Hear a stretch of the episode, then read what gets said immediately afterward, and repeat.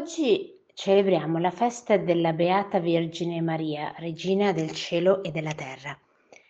Ci sono così tante feste eh, della Madonna, più di una al mese, ci sono così tanti titoli eh, con cui la, la, veneriamo, la ricordiamo. E spesso mh, mm, potremmo anche quasi dimenticarla oppure mh, mm, far sì che questi siano solo parte di una sorta di routine spirituale eh, tanto che a volte ne perdiamo un po' sia il significato che il valore. Ecco, la Chiesa nostra madre non fa mai nulla a caso, tutto ha un valore, tutto ha un senso, uno scopo.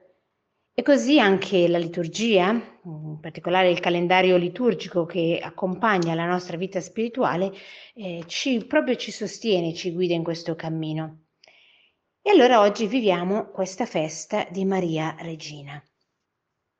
Ecco, il titolo di Regina oggi forse ci suona un po' desueto, eh, arcaico, eh, forse l'immagine che ci viene in mente è più quella della regina d'Inghilterra, eh, con tutta anche un po' la pomposità dei rituali eh, inglesi.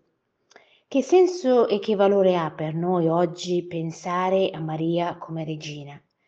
Fra i tanti titoli con cui la onoriamo non vorremmo certo che questo fosse evocativo di, di una distanza, di un passato, eh, di una lontananza in qualche modo.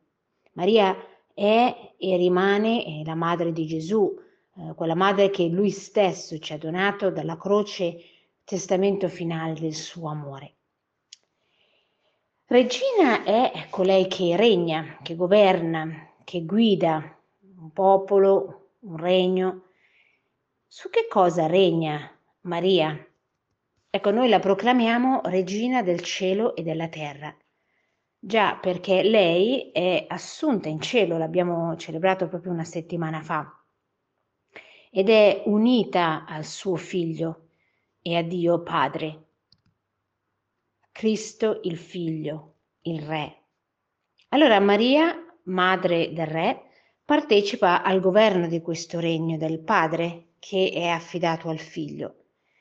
Ma la regalità di Maria non è legata ad un potere divino, è una regalità spirituale sul mondo, diremmo una regalità su ogni cuore. Maria è regina del cielo, addirittura sopra gli angeli e i santi che a lei eh, guardano con eh, stupore, con ammirazione.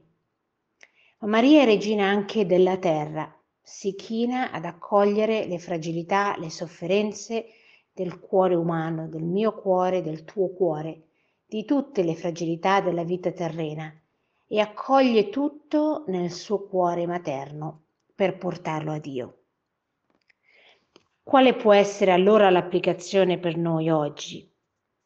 Potremmo pensare al, al nostro cuore, ciascuno può pensare al suo cuore, come un piccolo regno e chiediamo, diremmo desideriamo, che il re di questo regno sia il Signore, sia Lui il re, la guida e allora l'invito che riceviamo oggi, eh, proprio in questa celebrazione di Maria, Regina del cielo e della terra, è di chiedere a lei anche di regnare su questo nostro cuore, per proteggerlo dal male, dalle intemperie del peccato, dalle insidie del nemico, ma anche e soprattutto per guidarlo a suo figlio, perché nella vita, nelle scelte che facciamo, siamo veramente ispirati e guidati da Lui.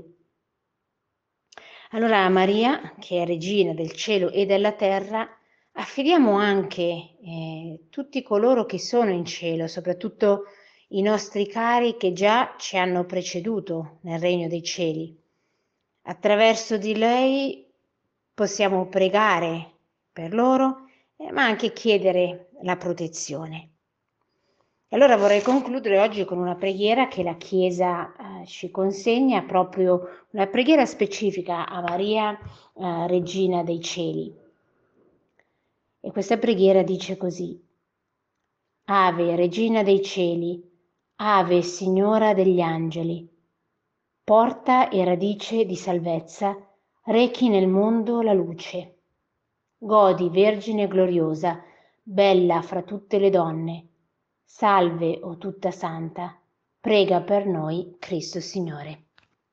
E buona giornata.